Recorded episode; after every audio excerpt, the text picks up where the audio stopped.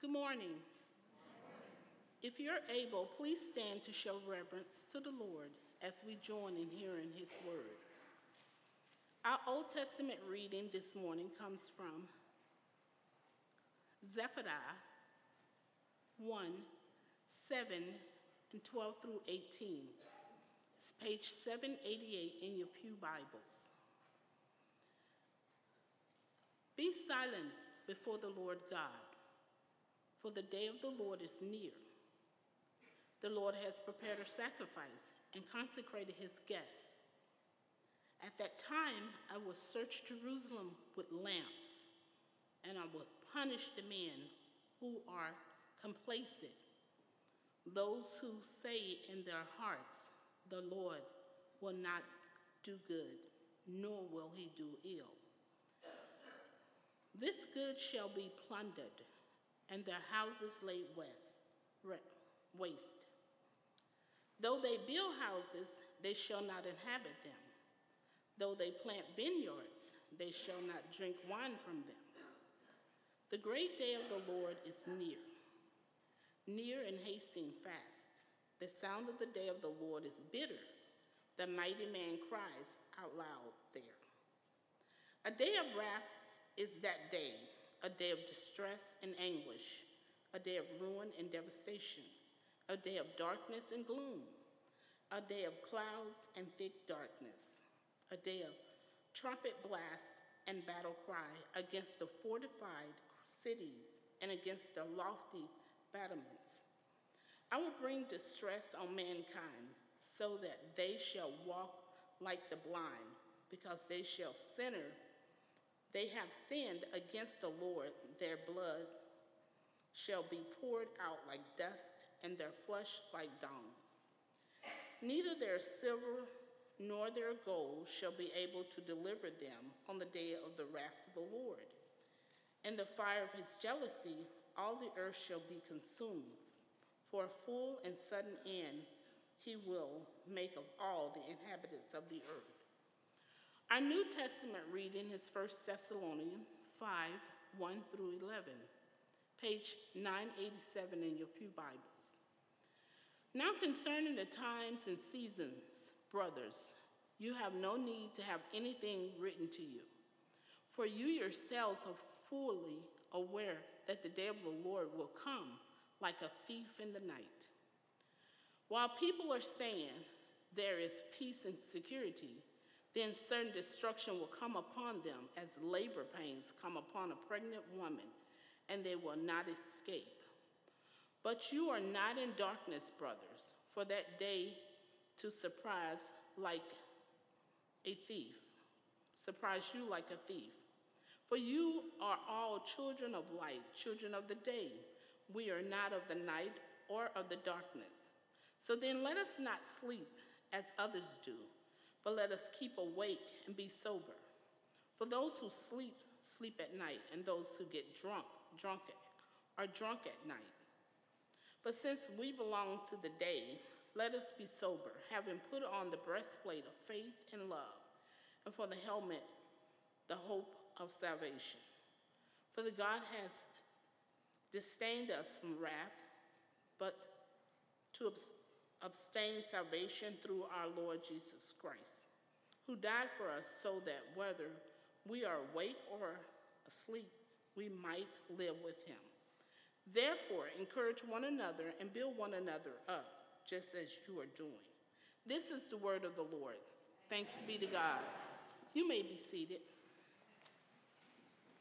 Let's go to the Lord in prayer.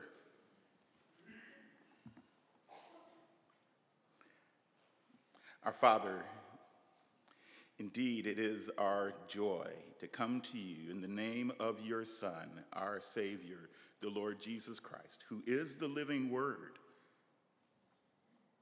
And through him you have spoken, and you are speaking.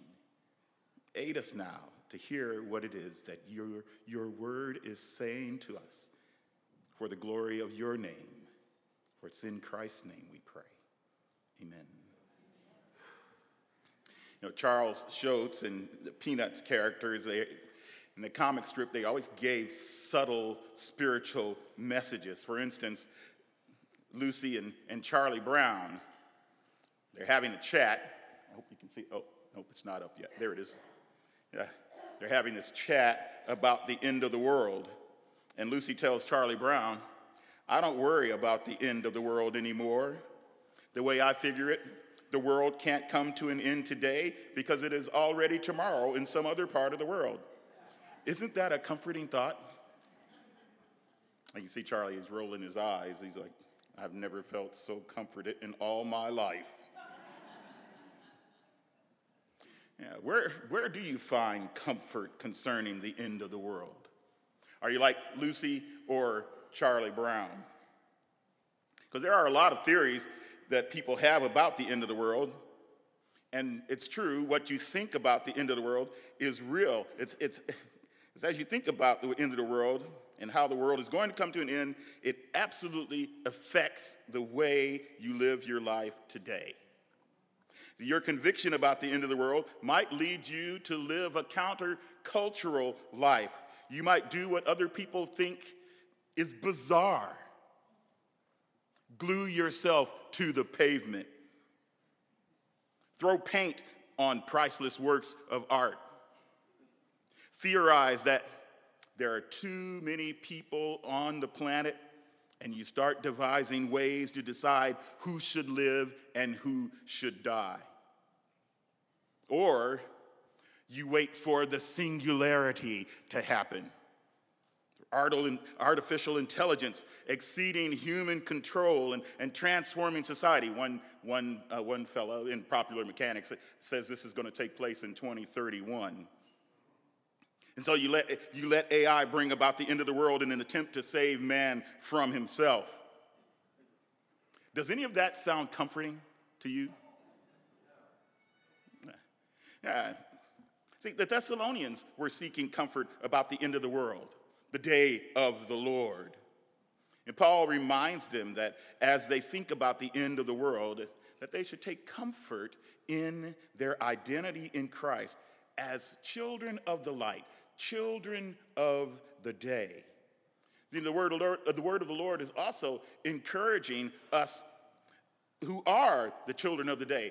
The church, says the scripture is showing us that since we belong to the day, we need not worry about the times, but we stay woke, knowing what we are to wear in these times since we are not destined for wrath. That's is the, that is the, the framework of the text. And so let's, let's take a look at this. Because since we belong to the day, we need not worry. Look at verses 1 through 3. Now, concerning the times and the seasons, brothers, you have no need to have anything written to you, for you yourselves are fully aware that the day of the Lord will come like a thief in the night, while people are saying, There is peace and security. Then sudden destruction will come upon them as labor pains come upon a pregnant woman, and they will not escape. Now, in the background of this, of this text, you know, the people of the church in Thessalonica, they became believers, in the words of chapter 1, verse 6, through under much affliction. They received the word in much affliction. And in Acts chapter 17, verses 1 through 9, it describes that trouble and affliction as, as ethnic and political with accusations of, of these people are committing insurrection. They're breaking the decrees of Caesar, saying there's another king, Jesus.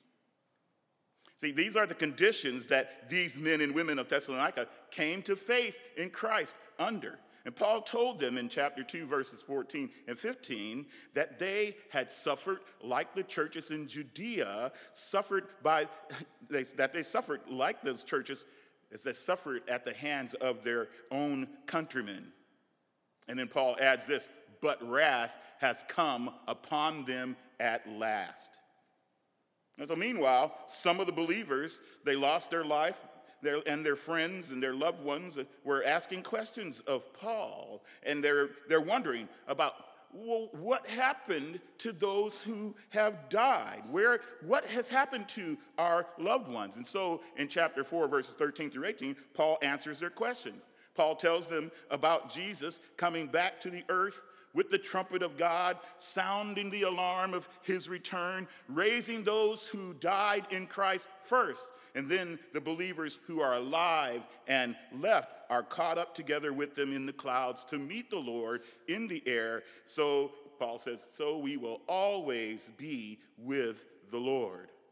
So, the next natural question then is chapter 5, verse 1, what Paul is addressing. When will this coming of the Lord be?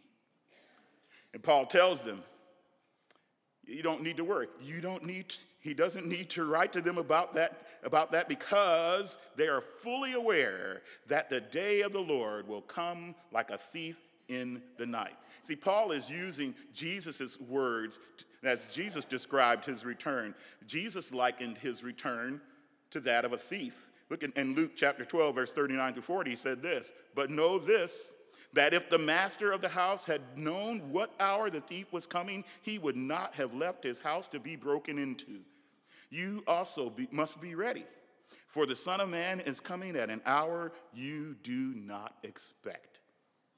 You See, so even, even what some people see as the signs of Christ's return that, that presage the event, they aren't to be taken as measuring tools of when the day of the Lord will take place. Since Jesus himself said this, he would say this, and you will hear of wars, this is Matthew 24, 6 and 8. You will hear of wars and rumors of wars. See that you are not alarmed, for this must take place, but the end is not yet. All these things are but the beginning of the birth pains. So, we're not to be, we're not to be alarmed at war, at earthquakes, at famines. Doesn't matter where the war is, doesn't matter where the famine is, you're not to be alarmed by it. Uh, uh, thing, nation rising against nation, don't be alarmed by it. These, the scripture says, are labor pains that have always gone on. The earth has been in labor for a long time.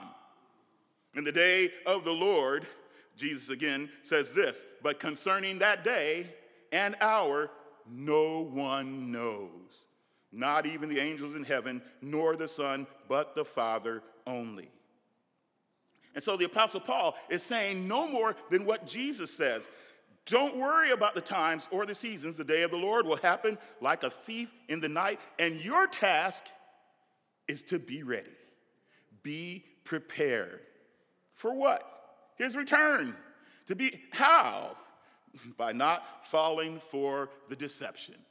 Not falling for not listening to the deceivers, because those, those who are declaring there is peace and security apart from the Lord. Take you, so they take their security in false idols. It's their weapons, it's their money, it's their economy, it's, it's, it's all these other things except the Lord. And they think that the Lord, He's like the God of the nations. Our Old Testament reading said it this way At that time, this is God talking. I will search Jerusalem with lamps, and I will punish the men who are complacent, those who say in their hearts. And now, usually, you don't think anybody knows what you say in your heart, do you? They're not even your husband nor your wife even though you might be able to read it on their face. But they'll you'll say, yeah, they don't really know. But here it says, God is searching your heart. He's not, yeah, he's going from house to house, from place to place. He's searching the hearts and what they think about him in their hearts. And he says, they was, is what they're saying the Lord will not do good, nor will he do ill. God doesn't matter. It doesn't matter you know, he's good. God is good all the time. And he's just, you know, he's happy with us. He loves us. You know, it doesn't matter what we do or anything that, that was done. That's not what the text is saying. And as you heard the Old Testament text, yeah, that's, that, that's, yeah, that's pretty scary. It's pretty scary when, the, when the day of the Lord comes. But like Zephaniah, Paul, like Zephaniah, says that when, that when they say this, when they say this, sudden destruction will come upon them as labor pains come upon a pregnant woman.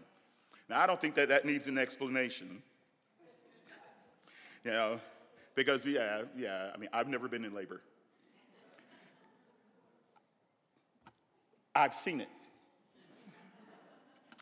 And I know, I, yeah, so, so as soon as it starts, yeah, that baby's coming. Yeah, the baby's, and you bet. So what Paul is saying and what the Lord is saying, because he used the same illustration, that when, when you see these things, you see these birth pains happening, judgment is coming. And it's inescapable, it's inevitable. Judgment is coming. But the question is, uh, why won't these deceivers know what's happening? They're in the dark. They're in the dark. They're out of touch with reality because of their unbelief. And yet, for the believers in Christ, they don't need to worry about the times or the seasons. But since we belong to the day, verse 4 through 7, we stay woke. Look, listen to the verses. But you are not in darkness, brothers, for that day to surprise you like a thief. For you are all children of light, children of the day. We are not of the night or of the darkness. So then let us not sleep as others do, but let us keep awake and be sober. For those who sleep, sleep at night, and those who get drunk are drunk at night. So the contrast between, between darkness and light, sleep and uh, wokenness, con- these are contrasted metaphors that, that run through the Bible. In Genesis, recall, God separates the light from the darkness. He called the light good, while the darkness was brought to an end. In Genesis 1 2, remember, the darkness was over the face of the earth and, and, and it was connected to this formless void. But then God says, Let there be light. Hallelujah. And so, so then there's this word picture too of, of waking up as, as if one is coming to life. In Isaiah 26 19, it says this Your dead shall live, their bodies shall rise. You who dwell in the dust, awake and sing for joy, for your dew is a dew of light, and the earth will give birth to the dead. And then again in Isaiah 60, verses 1 and 2, speaking of the future glory of the Lord's people, it contrasts the light and the darkness. Arise, shine, for your light has come, and the glory of the Lord has risen upon you. For behold, darkness shall cover the earth, and thick darkness the peoples, but the Lord will rise upon you. Yeah, see, darkness and, and sleeping are, are activities associated with not knowing God. Along with this, this image of, of being drunk, controlled by, by alcohol, another, uh, and, and, out of control, unaware, and, and reality being altered. You know, I can remember the first time that I encountered a drunk person. I was probably about seven or eight. Now, I tell you, my parents, they, they had a, a janitor business, and, so, and we were all the employees. It kept the overhead low. Yeah. So, so we were with my mother and we were out cleaning up this store in downtown Omaha, and my sisters and I, we were, we were racing to finish uh, what we had been assigned to clean in, in the store to see who could get back to the car first to have that front seat. Because don't you know, that is prime real estate. Yeah. Say, I won.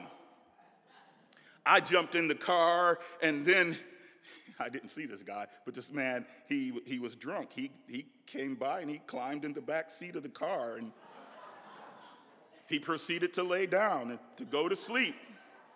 And I'm in the front seat. You know, I didn't think I should run. I turned around and screamed at him, Get out! Get out! but he didn't listen. My mother got me out of the car and she called the police they came and got him out of the car, but he didn't know what was going on. He was under the power of alcohol out of touch with reality, unaware that he was going to jail. You see, see, the person in the dark, drunk and asleep, will be surprised at the coming of the day of the Lord. But if you are woke, and I know that some people have trouble with that word these days, you know. Yeah, so yeah, yeah. Well, see, the, the, but you know, it all depends on what you wake up to. See, you need to know that when what you're waking up to. Walk, waking up and walking, waking up and, and, and the light are both the work that God does in his children. This is their identity. They are light in the Lord. Jesus is the light of the world. He's redeemed his people and he has given them light. They are the ones who are prepared for the day of the Lord. Children of the day, stay woke. You're not of the night. Hold forth the light. See, sleeping and, and drunkenness, the activities of the night, they're devoid of the operation of life that only comes from the Spirit of God. So the question is are you embracing your identity as children of the light, children of the day? Because to the degree that, that we, by faith, take in the truth of our identity in Christ, the more courage and comfort we have facing the day of the Lord as a time of joy, a time to see the glory of the Lord. And since we belong to the day, we know what to wear. Look at verse 8. But since we belong to the day, let us be sober, having put on the breastplate of faith and love, and for a helmet, the hope of salvation. And see, Paul, he uses this, this, this word picture, eh, but he's in, eh, of this, this armor for the children of the day. And, and it reminds us that we're in a battle. And we're, we're, we're on the Lord's side. So Hattie Johnson, she was a lady that we knew for, for a number of years there in Chattanooga, and everybody affectionately called her Aunt Hattie. But if ever you asked Aunt Hattie how she was doing, no matter what was happening in her life, you know, she would say, I'm in the battle and I'm on the winning side. Yeah. Yeah, see, see, armor is for fighting. And in Ephesians 6:11, we're told, put on the whole armor of God, that you may be able to stand against the schemes of the devil. So we are fighting an enemy who has plotted and has schemed hatred toward us. As Martin Luther said, he's the prince of darkness, grim.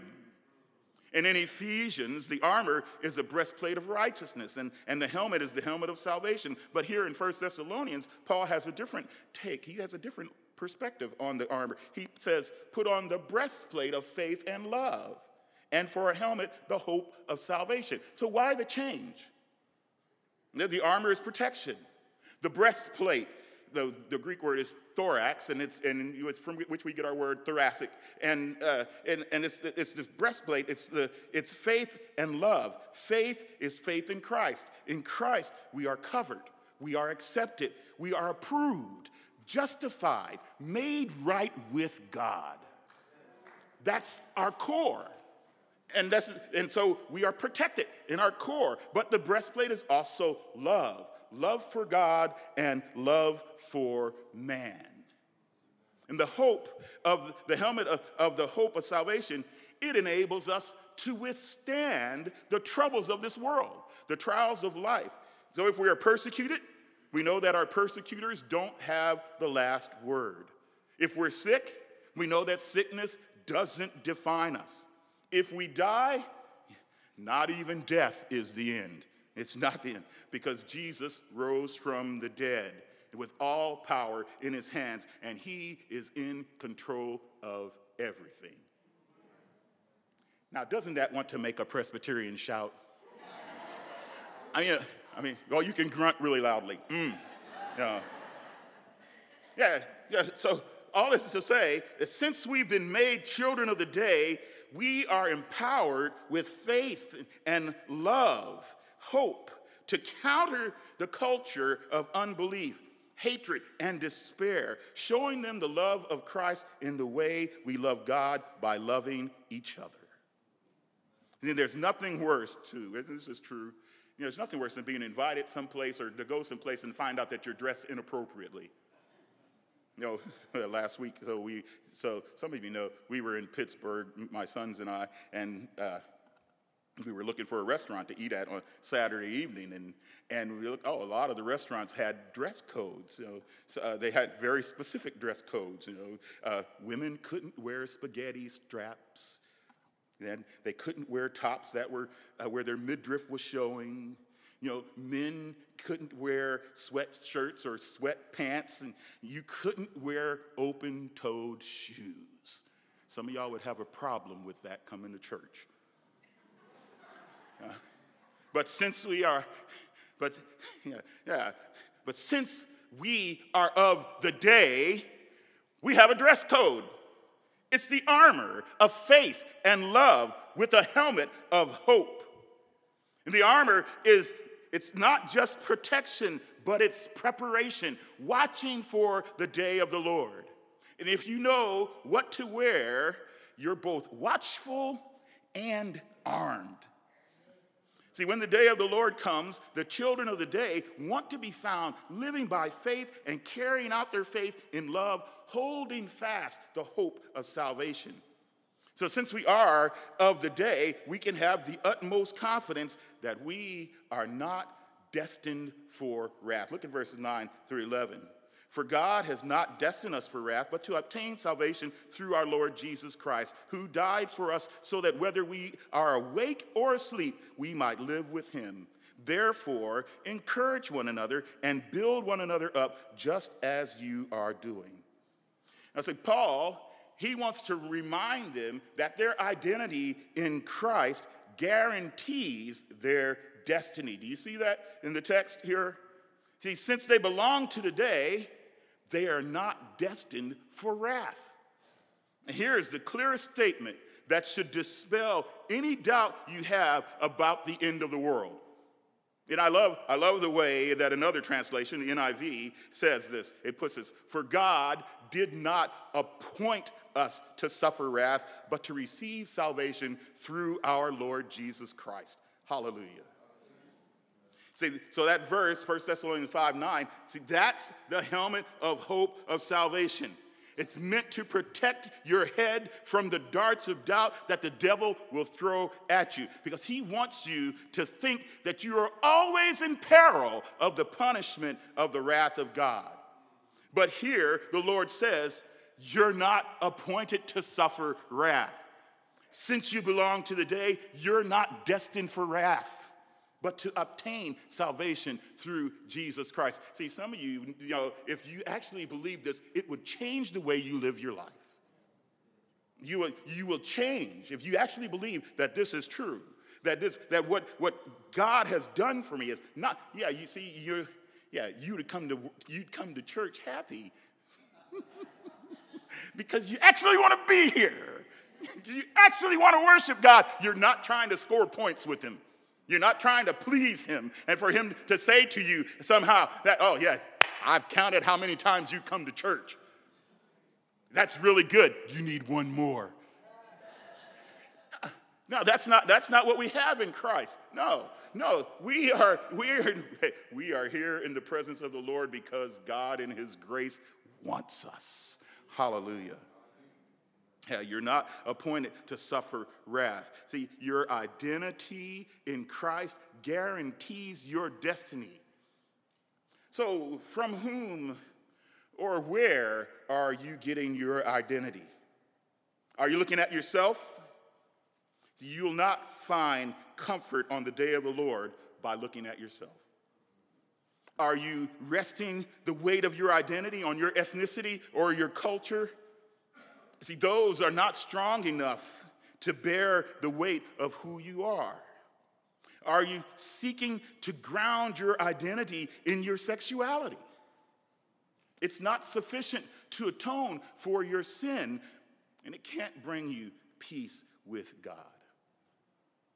The only one, the only one who can give you an identity that will endure through the end of the world is Jesus Christ. And don't you know? Don't you know why? Because the verse tells us in verse 10 that he died. He died for us so that whether we are awake or asleep, we might live with him. All that means, what that means is that whether you're alive or dead, you're with Jesus. You're with him. Yeah. So you see, our biggest problem is not whether or not we are representing our ethnicity and culture well. Our biggest problem is not following what we feel about our sexuality. See, looking within ourselves to find an identity is like falling into a bottomless pit, thinking that at any moment you're going to hit solid ground, but it never happens. See, you're mistaken if you think these are your biggest problems. Now, see, our biggest problem is that sin has separated us from God. Sin, with all its complexities and nuances, has left us in darkness, without faith, without love, without hope, objects of wrath by nature. But God sent his Son, Jesus Christ, born of a woman, just like us, took on flesh, just like us, suffered in this world, just like us, born under the law, its weight falling on him. Can you live up to this? None, every one of us can say, no, we can't. He could. He did. Hallelujah. See, Jesus Christ took the wrath that was aimed at your sin and mine so that we could be given his identity, this righteousness of being in being the righteousness of God. Now, is that a comforting word? Yeah, see, no need to fear the end of the world anymore. Since you are of the day, you don't need to worry about the times or the seasons. Jesus is coming. Be ready. Since you are of the day, stay woke. Remember, it's what you're waking up to. Jesus is coming. He's the light of the world. And since you are of the day, know what you are to wear. Yeah, go ahead, get your armor on faith, love, hope. Since you are of the day, you're not destined for wrath. Children of the day are safe during the day of the Lord. See, your identity in Christ guarantees your destiny. A destiny that ends in a new heaven and a new earth, where Revelation 22 5 tells us, and the night will be no more. They, us, the, all of God's servants, the Lord's servants, will need no light or lamp or sun, for the Lord God will be their light and they will reign forever and ever. Do you belong to the day? Let's pray. Our Father and our God, we come to you in the name of Jesus, who is the one who saved us from your wrath and has brought to us peace, gave to us your righteousness, brought us into your family, made us one through his selfless sacrifice. He fulfilled your righteous demands. He took care of our biggest problem and has given to us his identity. Oh Lord, enable us as your people to believe this more and more, to take it into our hearts. Lord, help those who struggle to believe it, who under the weight of everything that has been said to them and things that are being said to them in the life that they're living now, Lord, help them to hear the good news of the gospel above all of that, that they might walk in this victory that you have given us, Lord Jesus, as we watch and wait for you to descend on clouds bringing, bringing our loved ones with you, and also, Lord, bringing an end to the darkness, solidifying for us forever that we are children of the light, children of the day. We ask that you would do this in Christ's name. Amen.